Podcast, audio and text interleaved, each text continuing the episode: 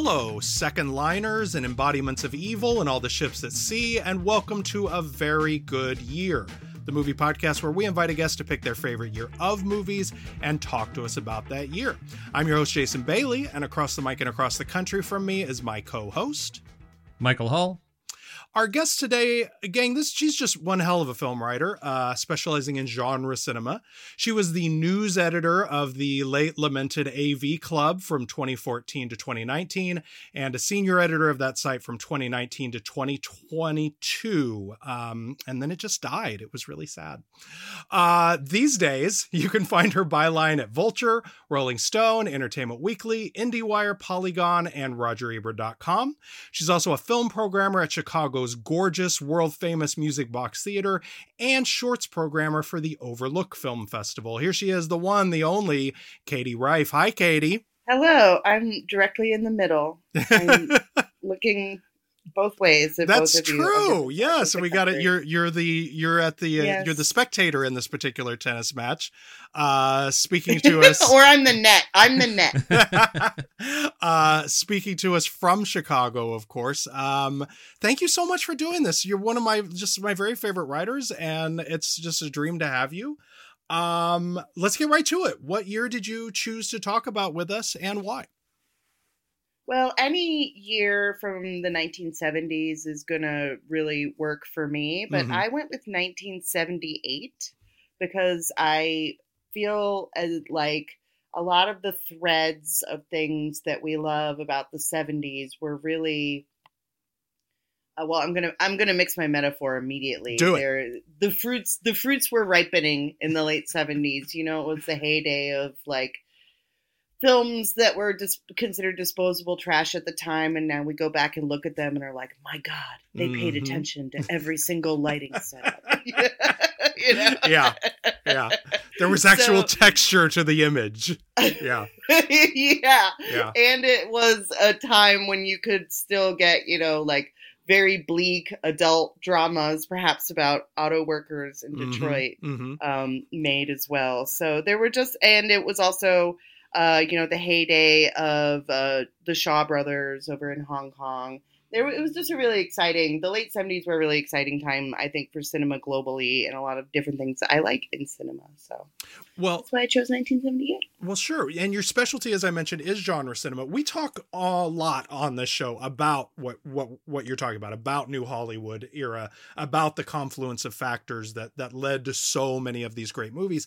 Narrowing a bit to your specialty, why do you think it was such a rich period for genre and exploitation cinema and and all of those films that hold up so well well i think uh, it's a, a, rich period uh, in america specifically mm-hmm. because mm-hmm. you had you had a whole separate ecosystem right of um, of theaters that doesn't really exist anymore. In more rural and suburban areas, it would be the drive-in, mm-hmm. but in urban areas, you had the grindhouse theater, which is a type of theater that doesn't really exist anymore. Sure. Um, and if I may, for a moment, grindhouse is the type of theater, and exploitation is the type of movie. Like they're called grindhouses because they were open twenty four seven, and mm-hmm. so they would just grind the prints out all the time, and that's why they were called grindhouses. Um, but the type of picture itself is exploitation, and I think exploitation is really fascinating because it it's really just it it's like the id of America, number one. and well number said. two, it, well, some of the most interesting, um, you know, horror and exploitation movies of this time. Uh, a movie that we didn't, we're not going to talk about because I don't love it, like as a film, but is very emblematic of what I'm talking about. I Spit on Your Grave came out in 1978. Mm. Okay. I think that that that film and films like it, revenge movies, just as an example, are really really interesting because they are about backlash to feminism. Right. They are men being absolutely fucking terrified of women's liberation, right. birthing. You know, like I just think when you think about films as sort of like you know the nightmares of society projected on the cave wall, I think that genres like horror and exploitation are where you see those come out in like their truest and darkest forms. That totally makes sense. Yeah, and and I, you know, I've talked about this a little bit on the show before. I'll admit to being frankly a little late to to genre and exploitation cinema in terms of my mm. particular you know, film education. Um that I came of age in an era where it was still uh cool to look down on those you know and as like a child of mm. of of you know a kid who was really probably raised as much by Gene and Roger as I was by my own parents, like to to sort of sneer at the slasher movie and and a lot of those forms. And then this sort of astonishing moment, you know, whenever this this book came out, not terribly long ago, of reading um, Jason Zinoman's book, that that really is like the Easy Riders Raging Bulls for horror movies, and realizing that, like you said, that it was this entire ecosystem of that had its own auteurs and its own thematic concerns mm-hmm. and its own style. Um, I take it that you came to this stuff a little sooner than I did. What was your yeah, sort actually, of what was your introduction to this stuff? Well, okay, so my thing was that I first got into movies I was already pretty well entrenched in like the punk rock scene in mm. the town where mm. I came from, Cincinnati, Ohio. Okay. By the time I got into movies and uh, by the time I went to college and went to film school, I was already pretty well steeped in that punk rock sensibility. So, of course, you know, the first one of the very first filmmakers I was drawn to was John Waters, and mm. he he didn't make exploitation movies per se, but definitely had a um, uh, dis- healthy disregard for um, yeah. the rules a very, you supposed to do. A specific sensibility, a very specific sensibility. Mm-hmm. Yeah. So I guess just the disreputable made the most sense to me. Uh, and also, I was very interested in that time in um, found footage mm-hmm. filmmaking uh you know like making like supercuts and things like that i was really into that in like the mid 2000s when youtube was first coming along. Sure. And from there it's a natural extension into you end up watching a lot of kind of bargain basement stuff because uh you know you're you're interested in just cultural trash. Mm-hmm. you know just the culture that that people throw away. I've always been very interested in that. And i guess over time like when i was in my 20s i sort of gravitated more towards the 70s aesthetic. Um, and so that that led to being intensely interested in horror films from the 70s. Mm-hmm. And it all just kind of uh, built from there, I guess, you know? That totally makes sense. Katie, right. This is like interviewing myself. I don't know. this is if I was going to be a guest on this show, I would probably pick like a super genre, maybe horror film. I would pick some European thing you know, mm-hmm. that make people read some subtitles. I would pick a documentary. I would pick a kung fu movie. I, I like. I was looking at this list and I was just like, this is the closest anybody's gotten to if I was a, to what I would do if I was a get. I couldn't believe it. I couldn't believe it. Well, you've got excellent taste then. I have to say. I will say that the films that I picked for this week's, uh, you know, this episode is very much in line with like my kind of taste. You know. Mm-hmm um, I was telling uh, Jason off mic before the show that like I feel like anybody who has any kind of specialty, like I know a lot about horror movies, I cover a lot of horror movies, like especially now, like I go to all the festivals and I write up the midnight, you know, I do yeah. like midnighter uh, reviews for the trades and stuff like that. It's kind of the niche that I'm in, and I'm very happy in it, and I know a lot about it. But like I I do sit and watch Chantal Akerman movies at home just for my own, you know, fun and yes. enrichment. Um, so I would say that yeah, this spread covers pretty much like I think I have a wide um, taste, and this covers a lot of it. Excellent. Well, we are going to explore that taste and those choices in depth in just a moment. Before we do, we're going to find out a little bit about what was going on in the world outside of the grindhouse in the year of our Lord 1978. Here's Mike with headlines. 1978, the core of a crumbling empire. America was over, am I right? Let's like go. New York was a shithole. Everything was destroyed. Yeah. yeah. Yeah. The Sex Pistols were touring the South. I mean, we had no control over anything anymore. In oh May, the U.S. Senate agreed that the whole ass country of Panama would be allowed to run the canal that is very much in their territory.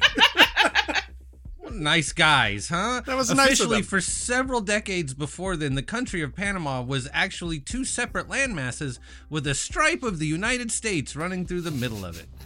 What fucking nonsense. Conservatives Jesus. made sure the treaty included a clause that we could quote unquote protect the canal.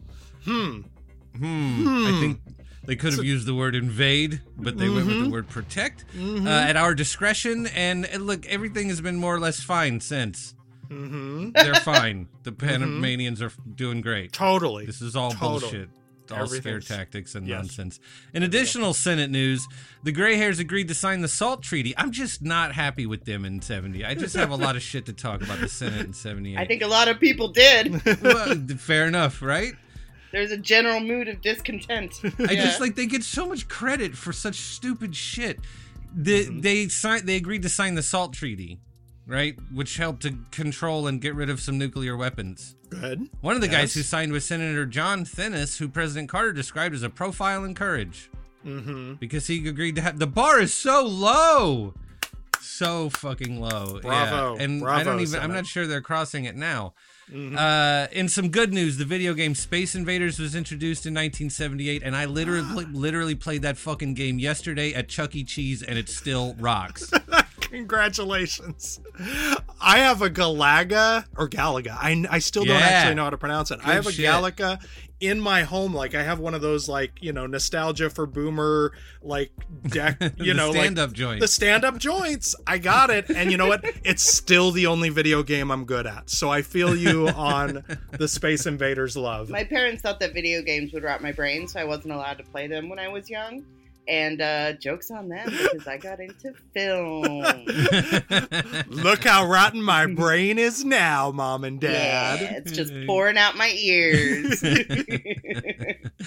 GPS and mobile phones were invented in 1978, but they weren't quite ready for prime time. They were still Sure. like they were they worked sort of the same way they work now, but Mhm. they were like billions of dollars and you had to have, you know, a giant warehouse. So Yeah. But it was the future was coming. A gallon of gas averaged 63 cents and you could buy a house for $54,000. God damn. All right. Chips, The Love Boat, and Three's Company were dominating the airwaves. It was not an era of good TV. I don't care how fucking nostalgic you oh, want to act. those were this was all not good television. All garbage. And you're allowed to like it. I don't give a fuck if you like it. I don't, I'm not saying that. I'm just saying these are objectively terrible expressions of any, however Yes. you want to call them, art. Yeah. Uh, and you know what else is on TV then? Wheel of Fortune. Holy shit. How is that possible? Is Really? How is that possible? it was not the same Like the same host. though. people? No, it couldn't That's the have been. Sajak thing, though, right? No, yeah, that is the Sajak show, but Sajak was not the original host of that. I he was. Let's see, the original host of Wheel of Fortune. Oh, oh no! Oh, I wish we didn't know this. no. Oh God, Oh, now you have to tell us. it was the seventies. Charles Herbert Chuck Woolery, the absolutely brain-wormed MAGA Republican Chuck Woolery, was was the original host of uh, of Wheel of Fortune. Oh Well, at least he can read, I guess. People love that show. This just Yeah, they sure do. They sure do. Wool- Woolery left in '81 and was replaced by Sajak. So there you have it. I don't have an answer to this question. I just want needed to present it to the world. I just needed everyone to know that this is somehow a thing that we have embraced for People love, you know, turning letters and uh, uh, guessing at the puzzle. I guess that's that's There the best go. explanation I've got. I'm just totally pulling this off the top of my head, but I feel like the secret to Wheel of Fortune's success is you can be kind of half paying attention and look over and like yell out the answer, Yep. and then go back to what you were doing. Even if you're and a that- contestant, you can do that. I feel like. exactly. You know, you only have to half pay attention. Mhm. Mhm. This is why we put things out in the world because answers come back. Yep. Let's finish on some good news. Uh, the world's first test tube baby. We don't call it that anymore. That's No. not how we call it anymore. That died with Robin Harris, I'm afraid. That was actually pretty common, like scientific sort of language at the time. Now known as IVF. Uh, the Mhm. first baby born by IVF was born in Oldham Hospital in Lancashire, England. Miss Louise Brown is still alive, and we wish her well. All right. We love babies Good job, Louise. on this too. year on this show, and Yeah. however you decide to have them, we are fucking. I, I'm behind it. I love it. There we go. Shout out to Miss Louise Brown and uh, all the test tube babies in our world. There you That's go. headlines. Thank you, Mike. Katie Rife, you ready to do a top five? Yeah, let's go. Okay, so this is exciting because anytime the guest brings us a new organizing principle for the top five, you know we love that. You know, if if you listen to the show, you know what a fan we are of the the outside the box top five thinking. Katie, what is the organizing principle of your uh, of your top five? Okay, so my top five is ranked in descending order of formalism. so we're starting with the we're starting with a very rigor rigorously Yeah. formalistic, Right. controlled European art film, and we're gonna just keep going Mhm. until we get to 16 millimeter handheld. There we go. All right. So, what then is the first and most formal film in your top five for 1978? uh, the first and most formal film is Le Rendezvous de Anna. Moi, j'essuie les verres au fond du café. J'ai bien trop à faire pour pouvoir rêver. Et dans ce décor banal à pleurer, il me semble encore les voir arriver. Ils sont arrivés se tenant par la main. The Meanings of Anna by the great Chantal Ackerman. This was her follow up to uh, Jean Dielman, Mm-hmm. and uh, I, I a lot of her work is uh, obviously semi autobiographical. I have to assume this one is as well because it's about a woman filmmaker traveling alone across Europe presenting her film. It'd be weird as fuck if it wasn't. It would be so strange if it was totally manufactured out of whole cloth. She's like, no, I lived none of this. She's like, I don't Yeah. go to screenings. Why would I do that? That is something Chantal Akerman would have said. She though. would. She I- you've seen that famous quote from yeah. her, right? Yeah. Oh, which one? There's this famous interview with her where uh, they were asking her about uh, the this tedious conversation about the length of films has been happening since Jeanne Dielman came out, Of course. and it's an interview with her about Jeanne Dielman, and someone says like, "Aren't you worried about wasting people's time?" And she's like, "No, I love it. I love the idea of wasting Yes. people's time." Yes. And I'm like, fuck yeah, Chantal. Like, that's why she's my favorite because Yes. she just didn't give a single fuck. I and I appreciate her for that. Yes. I mean, I think when you're describing like watching a movie that way to a filmmaker, they have Right. the right to tell you to go fuck yourself, Yeah. right? Yes. yeah, Yes. right, right. I And she was the type of person who would tell you to go fuck yourself. Absolutely. Like, and I appreciate that. Absolutely. No, it's a conversation and a complaint that I've never understood because it's like number my my two rejoinders to that are always number one, this is not a trip to the dentist chair. You're like enjoy you're like watching art. Yeah, hopefully You're- you're, having a good time. Yes. And number two, do you know how long every single fucking televised football game is? Get the fuck out of here complaining about how long movies are. Um anyway, Yeah. the but me- anyway. the meetings of anyway, Anna. Another thing I really like about Chantal Akerman is she was always very thoughtful about like the form of her movies would always pair really beautifully with the content. hmm and um so she is in her very she is in her long take mode here like she i was with Jeanne Dielman. hmm Um this film is obviously not quite as long. hmm It is I believe about 2 hours. It's, you know fairly standard. two and a few, yeah, yeah. I there are things about this movie that I feel very deeply, like I, emotions that I identify with very deeply in Mhm. it, and the way that she frames it, and the way that she cuts it hmm conveys this specific emotion in a way that is really beautiful and powerful. And like I said, it's just this beautiful marriage of technique and intent. I think that Chantal Akerman could bring those two things together Mm-hmm. to really like convey a feeling better than almost anybody. I think she was just really miraculously at that.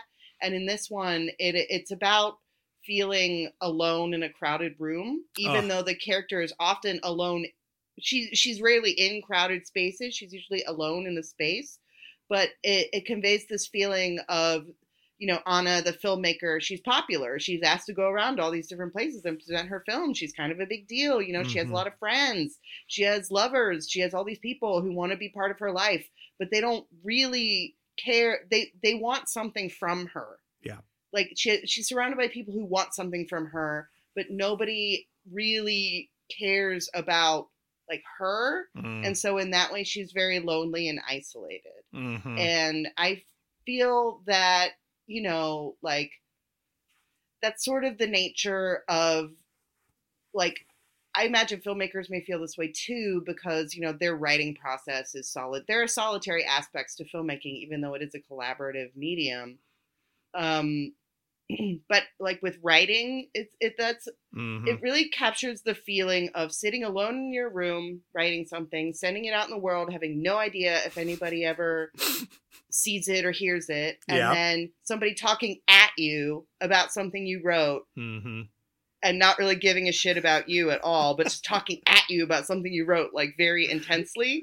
Yeah. That's a very specific feeling, and Yeah. I feel it watching the meetings of Anna. Uh-huh. And I just think Chantal was a genius. The other thing that I think it it captures in a way that I don't know I've ever seen in another movie is that incredible sequence where she takes the the the she sort of this guy kind of picks her up slash she picks him up takes him back to Mhm. the hotel um sex is going to happen and then it's not right.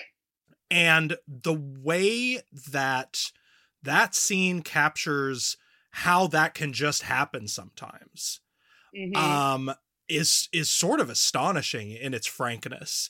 And but like we've all been in that room before. Like we've all had that experience. Um but i but you it's not the kind of thing that anybody bothers to put into a movie because like we'd rather you know have a, a sort of a comical rejection or you know a Or a sex scene. terribly romanticized over aestheticized sex scene yes um, more often the the the latter than the former and that was extremely striking to me that like you, i didn't expect that scene Mhm. to go that way and it felt so incredibly uncomfortable and real um Mhm. and like she was really putting herself uh out in that particular sequence And just the brand of alienation that she is um, exploring in this film. Mm, I think you know obviously you know it, it it exists it existed in like pre-internet industrialized society mhm. but I think it is prescient about the way that we socialize on the internet a little bit too I think and Hmm. I'm thinking of a different scene I'm thinking of the the very last scene in the film where Anna gets home from you know Mhm. her trip and she's listening to her answering machine messages oh god and there's yeah it's really it's just her laying in bed listening to her answering machine messages but it is the most emotionally yeah devastating scene yeah and it has so much to say about like i was saying that feeling of being surrounded by people but being completely alone Beautifully said. All right. Well, that uh it's okay. So then what, Katie, would be the next least formal the next step down the next least but still very formal film in your top Mhm. five for 1978. well this i don't think this is the i used to think this was the greatest horror film ever made i have since downgraded it to number two Okay. for reasons we can discuss another time. Mhm. Um, but this is by oh Hollywood's oh what a beautiful formalist. Oh, he's obsessed with Howard Hawks, folks, Yep. and it shows. He just just the way that John Carpenter used Mm-hmm. sound, image, editing, Mhm. like all of the formal elements of Halloween are used in just I think such a wonderfully masterful way. Halloween.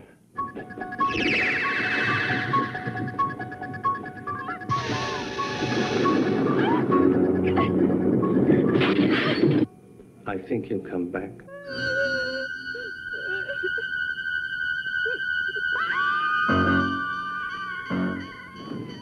Halloween. The night he came home. Rated R. just the way he cuts the movie makes you scared. He really, it's like he's behind a keyboard, you know, playing notes to use a very John Carpenter Yeah. appropriate analogy. He Yes. can play every single note to create exactly the effect that he wants from you. And it's maybe slightly less um I put it below the meetings of Anna because I feel like Chantal Akerman was going for something a little bit more profound. Sure. But and John Carpenter is using all of the formal tools in his kit as a director to create, you know, thrills. Yeah. But he's so fucking good at it, and the craft in Halloween is so fucking incredible. Like you can, um, the closet scene towards the end, you can go through that, Mm-hmm. you know, if not frame by frame, shot by shot, and just use that as a lesson in how to create suspense. Yeah, yeah. Well, and the other thing that, from from a formal perspective, that uh, that has always struck me about this one, which was I, I would note p- pointed out to me by the aforementioned Roger Ebert in his four star review of Halloween, is oh, and he usually hated these type of movies. yeah, yeah. Uh, foreground and background. The specific Mhm. ways in which he will either have something appear in the background for a shock or for dread or for suspense, or that he will move the camera to reveal something in the foreground to achieve those effects. Like this is a guy who's who's who's working on he's making an exploitation movie. It's extremely low budget. It's a movie that's built from its title backwards. Um, but he is approaching all of it from from this incredibly rigorous, thoughtful, compositional uh perspective. That's the kind of tradition that he comes from. You know, like Howard Hawks was the same way, where it was very much about like like they approach filmmaking uh a, as a craft. You know, Totally. they're craftsmen of the form. is it wrong to say that most of the time when people talk about this movie in terms of form or formalism what they're talking about it they're talking about it as a starting point but the way you're talking about it katie is as a as is not as a new form but as an extension of existing form made by somebody who was openly reverent of those existing forms I would say that, yeah. I mean, John Carpenter didn't invent any of the tricks that he's using in Halloween. I, I would maybe a few of them, but I think when you talk about like classical suspense and form, like he is definitely building on what came before him. There, yeah. why do you think it's more common to talk about this movie as the start of a form instead of the continuation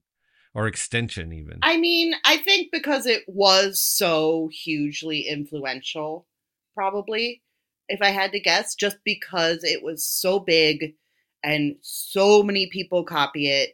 There are people like, I mean, it's kind of dying out now, but about five years ago, a solid like 30% of horror movies that you would see, new horror films that were coming out, were just aping John Carpenter. He's like, so many people ape him that I, I think that maybe that's why people talk about him as a start as a starting point even though you know like we were saying like he was very much looking at like old hollywood uh you know masters to refine his form and his technique. And i think what what what people were imitating initially was the you know was the content of this one was the story exactly. of it. Um and and not the sort of the the the the intense uh slavishness to to form and to to style. Um i think the yeah sort of and like framing. Yeah yeah you know yeah yeah. like like he put just so much more effort into like the framing of halloween than you quote unquote had to. Right. And that to me is what shows him as a like a as a true craftsman and that you know like if you had a carpenter can like make a shitty table but they don't. They make a beautiful table because that's what they do yeah. you know? And and i think that's how john carpenter approaches filmmaking. I agree. Here, and the here. the sort of the rash of imitators from Friday the 13th on down weren't trying even to, to to duplicate any of that. They were just you know mad killer big knife naked girls. That's that's how Yeah. Hallow- that's how Halloween made all that money. And that's actually not how Halloween made all that money. Uh, yeah well it's part of it you know but but i really fair fair it's part of it It is part of it it didn't hurt um but you know i'm gonna use a crude phrasing Mhm. But you know, like I like all that stuff. You know, the thrills, the chills, all that stuff is great. But what I really get off on is the way that he like moves the camera and sets up his shots and edits and where he uses the music. Like that's the kind of stuff that I really get off on in Halloween. I like it just gives totally me it sends a tingle down my spine. I just love it so much. totally and I can tell you too that it works no matter how you see it um that this yes, is I've seen this movie probably 15 times and it works every single time. I It's this may be the single movie I have seen the most in my lifetime. Mm-hmm. Um, the first time I saw it, I was 12 or 13 years old. I watched it on our local our local UHF station aired it. I watched it on a black and white television in my room that was maybe a 15 inch screen, like if that Mhm. And it totally fucking played. That was the first time I watched it. it. Scared the shit out of me. It was a network television airing, like it was it was sanitized for television, and it fucking Mhm. sang. I've watched it every Mhm. single Halloween season since, and I've seen it projected in in theaters. I've seen it in color and black and white. It always works. It always works. It just does. Yeah that's that's what i really love about it and you know there there's a lot to love about it all around but that that's what i really really get into and what i i really respect and what keeps it fresh is the nuts and bolts of it are hmm are Mm. really really solid Magnificent. Speaking of solid entertainments, uh, what is the third film on your top five Okay. for 1978, Katie? so to kind of um split down the middle in Mhm. terms of like form Mm-hmm. i chose a movie that is all about discipline Mm-hmm. it is about self-discipline Mm-hmm. and it is about perseverance Mm-hmm. and it is a lesson that I've seen this movie a handful of times, and every time I watch it, I'm like, yeah, I know, slow and steady, da da da da. Like sometimes I lack discipline in certain areas of my life, and then I watched the 36th Chamber of Shaolin, and I got, which is a film Yes. about sustained effort Yep. Yep. and self discipline. He was the best. He killed the rest. The master killer, the master of the martial kung fu art. Revenge drove him on. Vengeance would be his. The Manchu warlords would pay for their crimes. See the master killer, the greatest artisan of kung fu. He is the best. The Master Killer, rated R from World Northal. So in this one, like there is some formalism. This was directed by the great Lau Kar Lung, who Mhm. was one of the big Shaw Brothers directors in the late seventies. This was the era, the heyday of what you would call the pure kung fu movie. You know, there's Mhm. no wuxia, there's no, there's no like, um, no magic, no very little swordplay. It is very much just about like hand to hand combat and kung fu and technique. Mm-hmm. And as such, these films, like the shooting style, there is some, like Lau Kar Lung did ha- use some style, particularly in the editing. But a lot of these films, like, and in the fight scenes, you'll see this sometimes, they aren't cut basically at all. Like they'll Right. use wide shots and the and the the form and the technique is in the performers. Mhm. And they just have these performers do these very long, very intricate um, physical performances on screen. And I was revisiting this film earlier today because I hadn't seen it in a while. And I was watching it, and Gordon Liu is the main character. Hell yes. Um, it yes, this is sort of like the the er kung fu movie. I think like the ultimate kung fu movie. Mhm. Number one, it's really fucking good. Um, you know the performances in it are incredible. Like I was watching it earlier today and thinking that Gordon Liu, like he, the way he performs with his body, like Mhm. very few people have been. It's like Buster Keaton level physical performance coming Yep. from this guy. Like Yep. like just what he can do with like the ti like the tips of his fingers to the tips of his toes every single part of him has been considered and is disciplined and is like being in, intricate performance physical performance happening there and i really love it and one things i i like about these classic kung fu movies is that that's what they're about. That's what Yeah. the movie's really about is that performance. And so the the plot of it is sort of what we would consider the standard. And i think this is what makes it the ur kung fu movie is that it is about you know a guy whose master is killed and he has to tr- train to get revenge. Yep. like it's a very simple plot but it's not really about the plot. It's about watching gordon liu do all this cool shit Mhm. on camera and it being Mhm. caught forever Yeah. you Yeah. know No, and and the the sort of the the narrative structure of it is so genius because of you know Mhm. I mean, it's right there in the title. It's the 36 chambers, uh, you know, and so Mhm. it, it, what's fun about that is you get to when you sort of get to that section of the movie, he's going into each of the chambers and doing different styles of fighting and Mhm. combat. Like so, you know, there's swords in this one. well it's there's a hand-to-hand different parts of his body Yes, yes, like my favorite chamber is the one where they tie uh they strap Oh, knives God. under Oh, his God. oh God, yeah, Yeah. yeah, So the challenge is it's to it's to learn uh, discipline in your arms. Mhm. And what they do is they take knives and strap and beat your arms. So if you let your arms drop, you'll stab yourself in the side. Mhm. And then you're supposed to carry these heavy buckets of water up a hill. up an incline. and yeah, yeah. up a yeah a sharp incline and Mhm. dump out the buckets of water and then go get more and you have to keep your arms up the whole time and um you know like like my my arms are shaking just watching him do it Oh my but, god! uh, you you know yeah. th- th- that's a fun game you can play at home when you're watching a kung fu movie like this. is the point at the training in which you would have killed yourself? Um, that's yeah you would have just I, Yeah, yeah. I wouldn't have shown up are you kidding I would never have showed up at Shaolin Temple I No. know I don't have what it takes I don't. I do nor, not Nor do I. Nor do I. No, I, I would give up immediately this was one of the ones on your list that I shockingly I had not ever seen before. It's so sort of omnipresent in the culture that it's one of those ones that like, oh, I've seen the 36 Chamber Shaolin, and then you pop it in for the refresher watch. You're like, I've never seen the 36 Chamber Shaolin, and it's so entertaining. It's so beautifully mounted.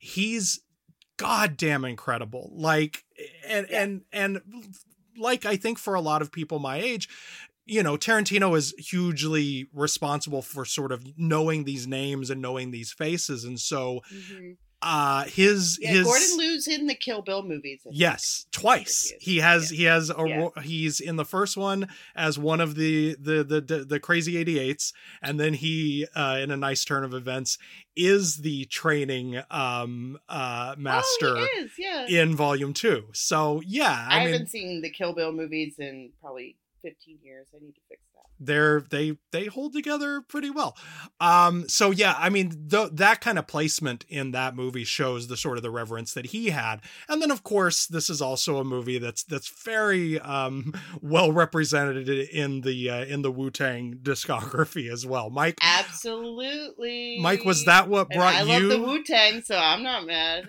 was that what brought you to this particular film michael Uh, no, Twan brought me to this movie. This was one of the like this is one of the ones he actually rented from the video store and didn't just sort of like wait for it to be on TV. uh-huh Because I this was a roommate that I had when I was 19, 20, and I really didn't know much about kung fu movies, and he was like personally offended that I didn't wasn't more familiar with kung fu movies, and so this is one of the ones that he showed me for the first time, um, and it has been one of the easier ones to find, yeah. just in terms of of you know sort of different versions that have been made like dvd vhs and sort of Mhm. ubiquity of it. Bootlegs. I mean I, how many thousands of bootlegs of this movie have i seen you know? So it's one of those ones that's been around. But yeah the first person that showed it to me is Tuan, and i sort of just didn't you know the kung fu movies i had seen before that were more sort of like early jackie chan much more sort of indie film versions you know Yeah, this is a studio movie. Sure is. I just didn't know that anybody had made one so grandiose. Yeah, it's kind of it's the ultimate example, particularly of these like of the '70s, like you were talking about, Michael, specifically Shaw Brothers Studio, Hong Kong, mainstream kung fu movies specifically. This is like the ultimate one, and it might be the best one. It's not my personal favorite. My personal favorite came out, I think, the year after. It was also Gordon Liu and Lau Kar-Lung. It's called Dirty Ho, and that Oh, one wow. is yeah okay. Har har har. Um, It's easy to remember. That's Yes. that's what's so great about Dirty Ho. It's easy to remember. You're like, Yeah. yes, oh, that's right, yes, that movie. But it, it's actually a real. uh, That one's actually very comedic. It's very light and comedic, and kind of takes that Buster Keaton analogy I made earlier and runs with it. And and uh, in that one, this one is a very like muscular, sweaty dude punching kind of movie. Mhm. but Dirty Ho is very like light. Like there's a whole scene where these two guys are fighting and nobody's supposed to be knowing they're fighting and so they're they're just it's just their hands. Like their hands are the only things that are moving oh wow and the rest of them are still. And it's just like really cool. It's a different kind of thing. But this is like a dude sweaty punching kind of kung Yes, fu movie. yes. This is a very tough, badass movie. so you you stating that that the number two and the number one reminds me we never circle back. What is the what is the newly an, or more recently anointed number one horror movie above Halloween? Oh, the Texas Chainsaw Massacre. There we have it. Okay, The Good. social import is just I mean That's a whole other podcast. my friend. Yes, it is. All right. Well, now that we've now that we've uh we've shaken off some of the formalism, now that we're a little more loose limbed, what is the Uh-huh, number uh-huh. four movie on your top five for seventy eight? Okay, so my number four movie is Blue Collar, Paul Hell Schrader's yes. directorial debut. Hell yes.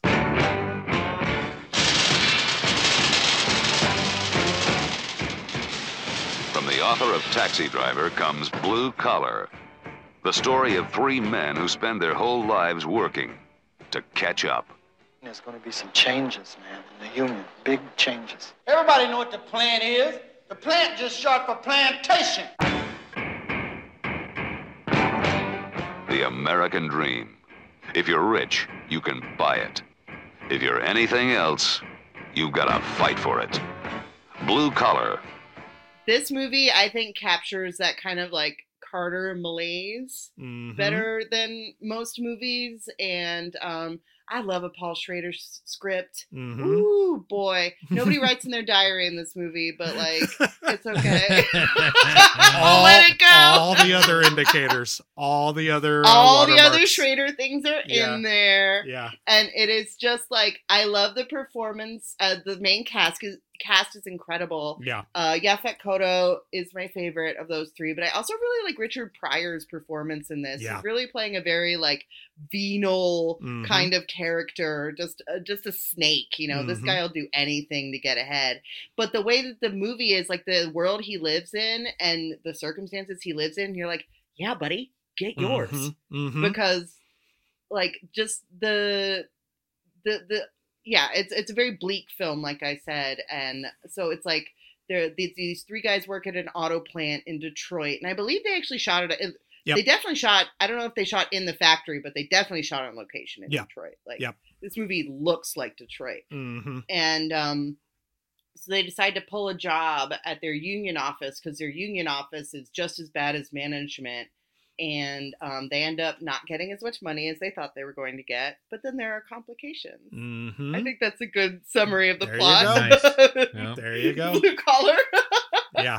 Yeah. No well mike we talked very recently on the show about working class cinema and i think this might be like the most working class movie of Oh, this era. Like it is that is its its explicit topic from top to bottom um and and it's and does so in a way that is explicit and pointed without somehow ever feeling really didactic uh it's a neat No. trick if you Well, can pull it off There's a sort of thing too where like, you know, Robert Redford trying to make a movie about the working class just somehow isn't the same as Paul Schrader and Richard Right. Pryor doing it, you know. Right. And I think the first time I saw this was watch was prepping for your book. Mhm. And I, you know, I had seen all of Pryor's stand up inside and out, you know, and had seen a lot of the sort of 80s movies, but didn't really know that he had done this Yeah. working. This isn't the only one, you know, Yeah. but like his ability to make a working class hero that's not a pedantic douchebag. Mhm. I, I there's just very few people who could do that then or since. Yeah. Yeah. And the other thing that I love about this is, you know, this was a famously sort of contentious shoot. This was Schrader's directorial debut, and he didn't really know how to how to control a set or really know how to make a Mm. movie just yet. And also just sort of started contentious like started shit between his actors kind of on purpose uh because he knew that that tension Oh. between them was going to translate to their relationships on screen um, it is a major theme in the movie the yeah. way that like the man pits the working men against one another yeah yeah Directors are such dickheads. he wasn't poking me in the eye. I think the movie's great. Katie, that that brings us to the end of our our top five. What Yes. is the what is the final and uh most formally loosey goosey title on your list? now we have a movie that is literally about going with the flow. Always for Pleasure by the great documentarian Les Blank. See, a lot of people, when they go to eat crawfish, the proper way to do it, you put it underneath your tongue with your teeth. You squeeze and pull out. Then you suck the heads. But a lot of people that would eat crawfish, that's not too familiar with it, they would break it, then have to peel it, and turn it around like that, then squeeze, and then pull it out with their fingers. In other words, if we was out eating us, I could eat maybe four to five crawfish to maybe y'all one.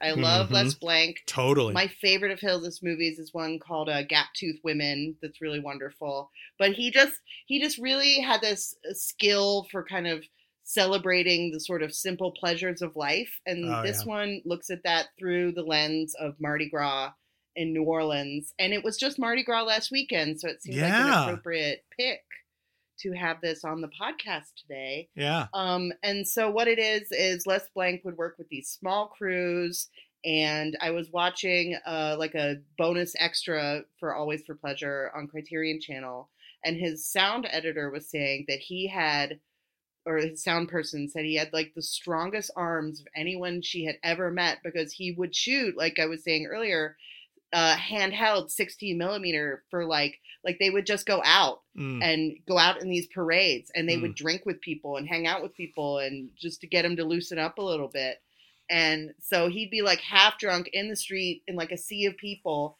and then he would just be like now and then just start because you couldn't film continuously you were shooting on film you Right. didn't have enough time so he just had this like apparently this amazing ability to just intuitively know when to start filming and really strong arms Mm.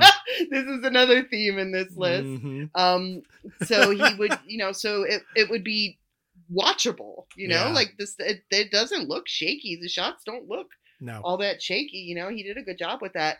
And, um, this movie, I love it a lot because I love New Orleans a lot and I love parades. I love Les Blank. I love that kind of like earthy, you know, like that, that earthy, I, I guess peasant, you know, like when it, that medieval peasants around the feasting table kind of Mm. vibe runs through Les Blank's work, and Mhm. I really, I believe in living that way. You know, Yeah. I agree with the philosophy of life in this film, which is that you're here now, and so you might as well have a good time. There you and go. it covers one of what I think is one of the coolest cultural phenomenons that uh, I would say this whole country has ever produced, which is Mardi Gras Indians hmm which is a phenomenon that still exists to this day. I was in New Orleans last year. The Overlook Film Festival, which we mentioned up top that I work with, is in New Orleans.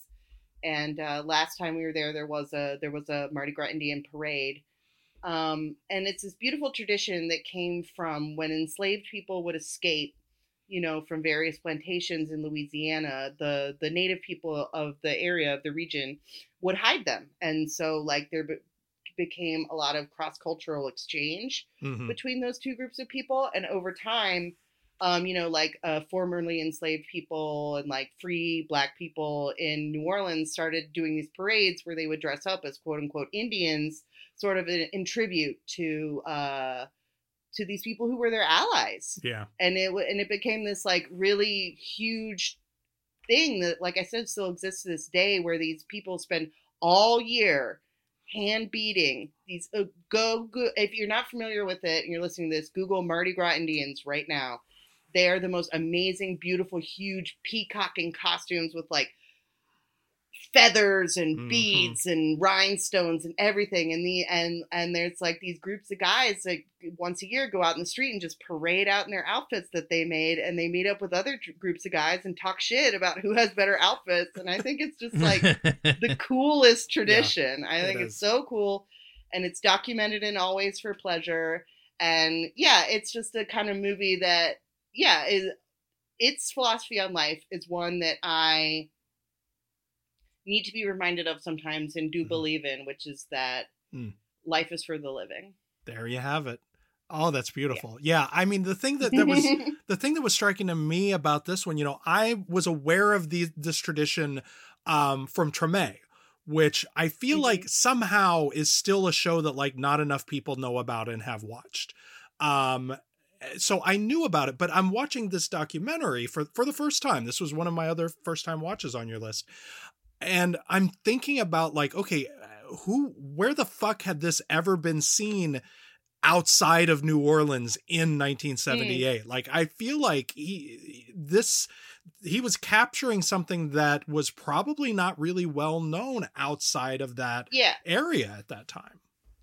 I always hesitate to say that anything was the first without Sure. doing research, but Sure. I, I I have to imagine that it was new to a lot of Yeah. people when they saw this. documentary. Yeah. So like can you imagine being being down there and being and like capturing this for for the world to see is like uh Mhm. but but yet it never the film is so so light and immersed and casual that it also doesn't have that sense of like anthropology that that that might be right. really easy to slip into it's just present in in the way that his best Mhm. stuff is Yeah, I, you know, and it's it in a way brings us all the way back around to the meetings of Anna because this is another movie where technique and content are matched There you really go. beautifully. Only, you know.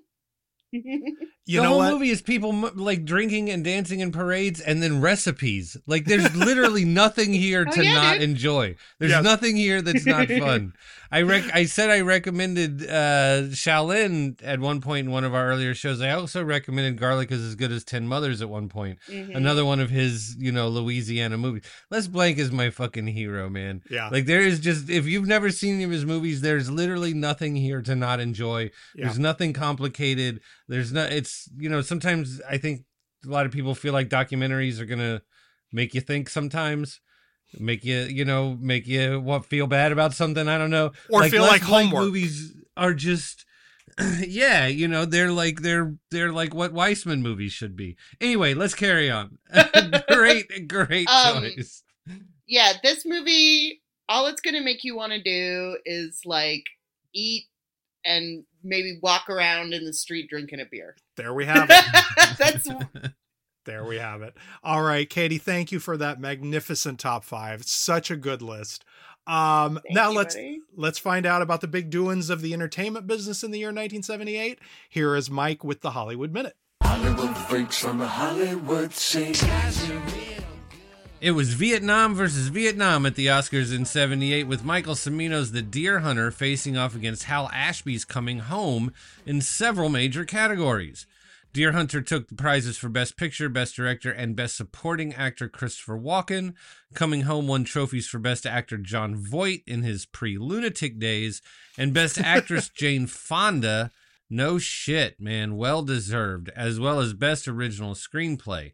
The two movies were pitted against each other philosophically and politically after years of the industry shying away from that war altogether. And if you'd like to hear more about that, check out friend of the show Brian Raftery's podcast Do We Get to Win This Time? Yeah. The big Hollywood gossip story of 78 was the fall of agent turned Columbia Pictures president David Begelman, who resigned in February after embezzling tens of thousands of dollars from the company via forged check, including one to Oscar winner Cliff Robertson. So he wrote a check to Cliff Robertson that then he check cashed himself? No, he, yes, yeah, he forged Cliff Robertson's signature on the back of the check from Columbia Pictures, cashed it himself, Man. pocketed the money. That was that was Begelman's Wow. uh that was his swindle. Yeah. God, those were that was the golden age of scamming, man. Checks. Woo. You could kite a check of like people were just kiting checks on Fridays for weekend money. Like it was a Truly, it was a yeah. much more innocent time in terms of scamming money. Yeah. Yeah. In September, George Lucas pur- purchased a parcel of land in Marin County, California, which would become Skywalker Ranch. And maybe that purchase would explain the existence of that November Star Wars holiday special. Katie, uh, what do you think of the old holiday special? Um, I think that it is uh I've seen it once sober and once high, and I liked it much better the second time. Fair. Very good. it's not fun to watch sober, it's just boring. Uh, it is. sober. the year's biggest box office hit was Grease, which brought in $159 million domestic, all Wow. while star John Travolta's 1977 smash Saturday Night Fever was bringing in another $75 million. Travolta's been rich uh, Yeah. since then, Yeah. right? Pretty, Yep. pretty much. Yep. Yeah. Good for him. Superman the movie was a close second. It was the most expensive movie ever made to that point with a $55 million budget, Wow. including 3.7 million to Marlon Brando for less than 10 minutes of screen time. Still slumming it. They got a deal. Fuck that. Brando's Yeah. deal also included 11.75% of the gross profits. Eh, you know what? Never mind. He was compensated. yes, you he know was. what? Yeah.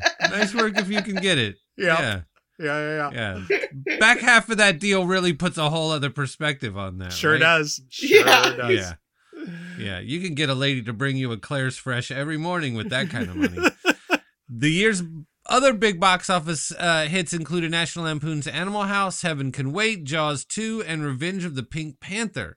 America was really Mm-hmm. in decline. What Joe Bob Briggs affectionately dubbed redneck cinema was out in full force with Every Which Way But Loose and Hooper coming in at number Oh, four yeah. and number six, respectively. Yep. And in 10th place was the aforementioned Halloween, which brought in a grand total of $70 million worldwide on a $300,000 budget. Woo!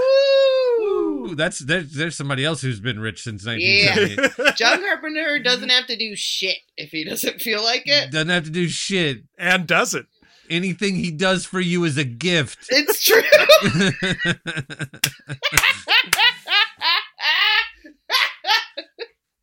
1978 was the big fade out for several cinema greats, including Duck Soup and Some Came Running screenwriter Arthur Sheekman, the great dictator co star Jack Oakie, and Kathryn McGuire, who played the ingenue for Buster Keaton in both Sherlock Jr. and The Navigator. Mm-hmm. Nice. That's one of those, like, don't necessarily know the name, but you're like, oh, yeah. Oh yeah. Okay. Yeah. Gaslight star Charles Boyer died in 78. No, he didn't. Mm. Boom! Hey. Gaslight joke. oh, god damn it. All right. Took me a second. As did actor and singer Louis Prima, bad movie icon Ed Wood, Oscar winner Gig Young, the great Robert Shaw, star of Jaws, The Sting, and The Taking of Pelham 123. Ugh. Yeah. What a nice run on your way out, run. though, you gotta Yep, say. Yep. Mhm. Yep. you yep. know? And legendary novelist and screenwriter Leigh Brackett, who died two weeks after finishing her draft of The Empire Strikes Back, capping off a career that also included The Big Sleep, Rio Bravo, and The Long Goodbye. What a cool idea damn. to get the Rio Bravo Yeah. lady to do your Empire Strikes Back movie, right? yeah. That's Yeah. a good Yeah, idea. a great Yeah. idea. Yeah. Yeah. Well Yeah, done. That's so we're, so we, The we're Long really talking about some rich people here. Mm-hmm. but you know Yep. they earned it. And in june of 78 hogan's hero star bob crane was bludgeoned to death in scottsdale arizona when on tour with a dinner theater production called beginner's luck. Mm-hmm. the case remains unsolved but the mystery around his death and the less savory details of crane's life were turned into the 2002 film autofocus directed by blue collars paul schrader Hey. that's a nifty bit of circularity for you and that's your hollywood minute All right, Katie Rife, you ready to do a lightning round? Oh boy, here we go. What are my options? Here's how it works. I'm going to feed you a list of titles of 1978 movies pulled from John Willis's Screen World Film Annual for 78. You can comment briefly on each or pass if you wish. Uh, and here we go. Walter Hill's The Driver. Oh, big, big, big fan of the driver. Woo! It's a cr- this movie. If anybody ever tells you that everything's on streaming, no, not the driver. It's not. It's fucked up. Philip Kaufman's Invasion of the Body Snatchers. Oh, this is this one is high on the list of remakes that are better than the original. Shout out to Philip Kaufman. Killer of Sheep. Oh, I love oh oh you like a moment and there's a scene in this film where one of the characters he's holding like a warm teacup and he holds it up to his face. It's such a simple little moment, but I think about it all the time. The other John Carpenter adjacent movie of 1978 was The Eyes of Laura Mars. Oh, you know, I never seen the Eyes of Laura Mars. Maybe I shouldn't admit that on a podcast. You can admit whatever you like. Um, Brian De Palma's The Fury. Ooh, yeah. Uh yeah. I like early De Palma a lot. That's it. That's all I got for you. That's a that's a telling statement though in its own way. Um, George A. Romero's Martin. Oh, Martin. Yeah, I almost put this one on the list. I love Martin. Mm, Um, there, Martin. You know how we were talking earlier about how so many movies want to be Halloween. A lot of movies want to be Martin, but they don't Mm. know it because not that many people have seen Martin. Yes. But it does a thing that lots of movies try to do, which is like be very ambiguous with the supernatural elements in a way that like like no matter how you interpret that film, it's pretty edgy, but like uh, Mm, a Mm. lot of films try to do that trick that Martin does and just can't pull it off. I wish more people need to see it. I think it's back in home video circulation now, so that's good. There's a very recent 4K that I purchased and watched Martin for the first time about three or four months ago, and it fucking knocked my socks off. Brilliant, right? Great movie. Great movie. Damien, The Omen 2. Oh, I uh I'm behind on the Omen movies. I've only ever seen the first one, so pass. Magic. Oh, the Anthony Hopkins dummy movie? Hell yes. Hell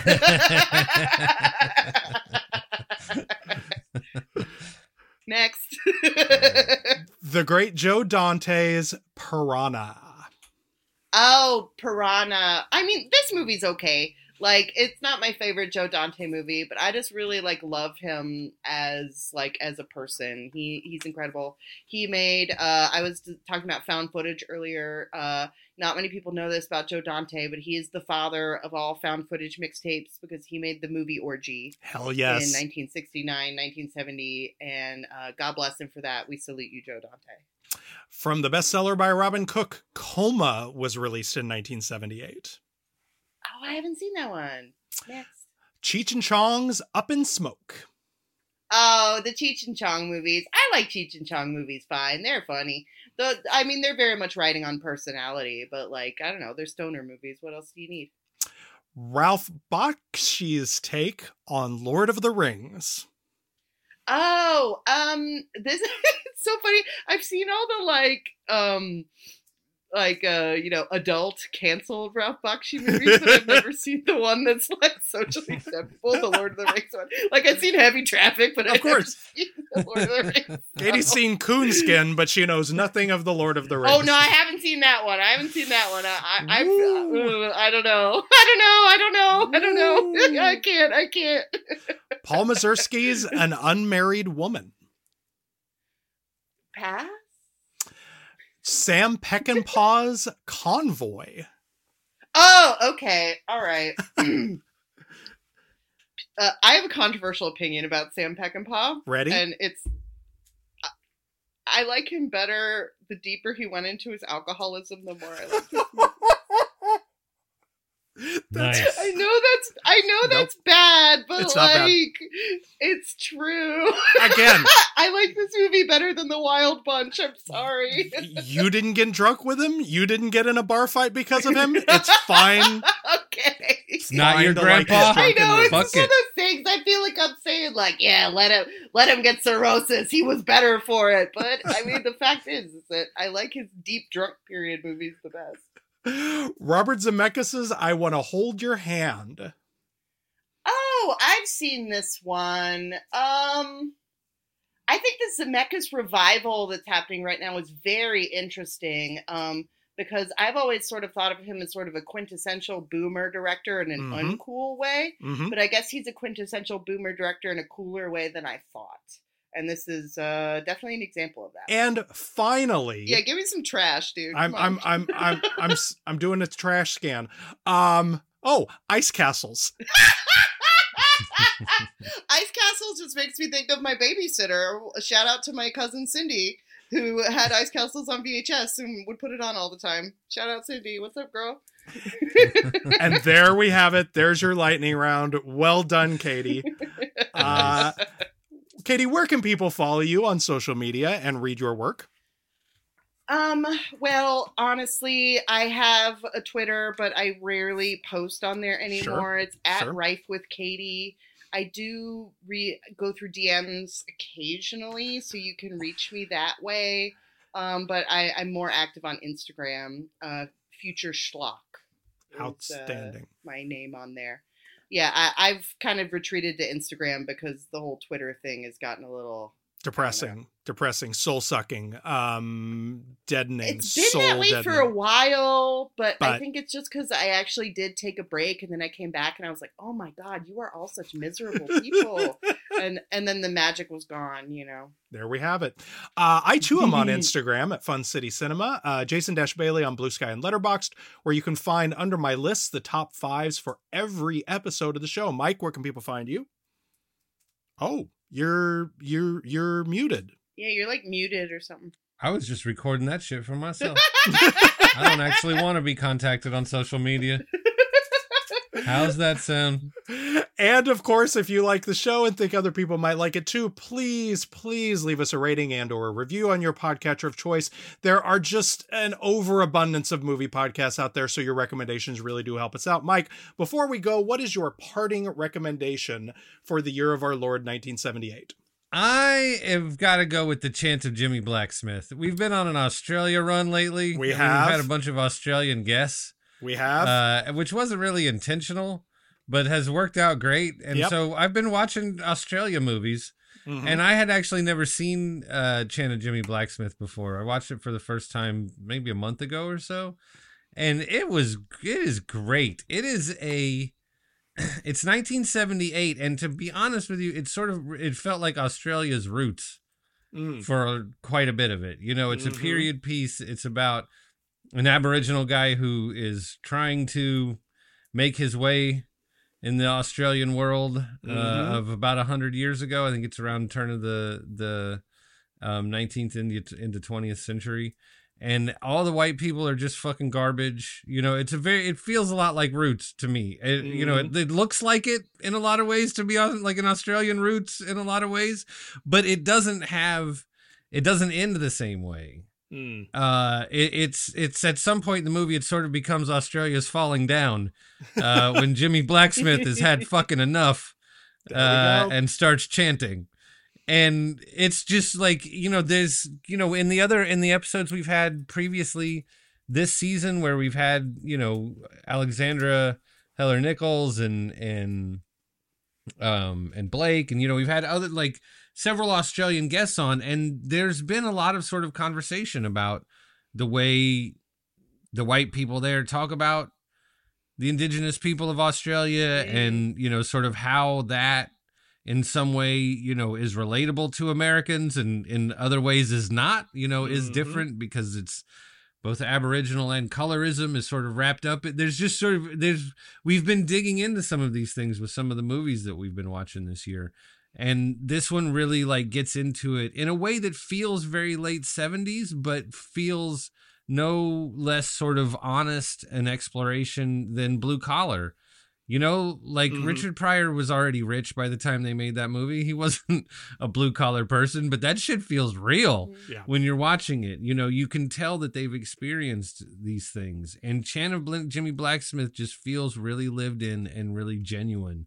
Um and to be honest like them white ladies deserved some of that shit maybe not all of it Okay. but but they earned a little bit of that. I mean, they earned. He might have hit him with the other side of the knife instead of the sharp side or something. But like, they were really fucking mean to him, and I don't mind a little revenge. I like '70s movies. How about you? Uh, I'm going to go with uh, a little piece of magic called American Hot Wax, which is from uh, a really terrific and unsung director named Floyd Montreux. Um, this is a, it sounds like a movie that you should have seen and heard of and watched a million times because it is, uh, it's a movie about Alan Freed, who was sort of the, the disc jockey who, Oh, the DJ. Yeah. who, who sort of introduced and popularized, toy, coined the phrase rock and roll. Um, and it's it's kind of a sort of one crazy weekend thing that sort of fictionalizes and compresses, but it's it's really it's fast and it's funny. Uh, it loves the music. It's um, it loves him. Uh, the lead, uh, the, the role of Alan Freed is played by a terrific actor named Tim McIntyre, who should have been a star and wasn't, uh, who some whisper is the illegitimate son of Orson Welles. And when you see him in this movie, you think "Mm, maybe, Maybe. but like, you know, it's somehow like Fran Drescher and Jay Leno are both in it, and they're somehow both not insufferable because that's what a great director Floyd Montreux is. Uh, Mu- Mutrux, sorry. Um, Laraine Newman is in it as like a, a would-be songwriter um, who just is trying to get her to get people to record her songs. It just it it pulses with such affection for this era and for this music and for the people who made it and for Alan Freed and what he was trying to do. The reason that this movie sort of disappeared is that, like so many movies of this era, it had all of this music that was only licensed for theatrical and television, and it's would be so prohibitively expensive to put it out on home video that it's never really had like a proper home video release. But if you go looking for it on like a YouTube or a Vimeo, you might find it. And it's an hour and a half. It's a 91 minute movie, and it's just 91 minutes of joy. Um, if I may also propose a double header, this one's much easier to get. There's a terrific movie called FM, which came out the same year in 78 and it is about a, it's a contemporary radio story that feels very much like sort of the movie pilot version of WKRP. So uh recommend both of those but especially American Hot Wax. And uh that is is my big recommendation. Thank you again Katie. Well, thank you for having me. This was really fun. I love when I get to kind of just I don't know. I love talking about form. I really, really Yes. like talking about it. clearly. And so when I Yes. get to make a funny organizing principle like this, like it just really gets me excited. So thank you. There we go. Thank you Mike Thank you, Jason. and thank you for listening. It was a very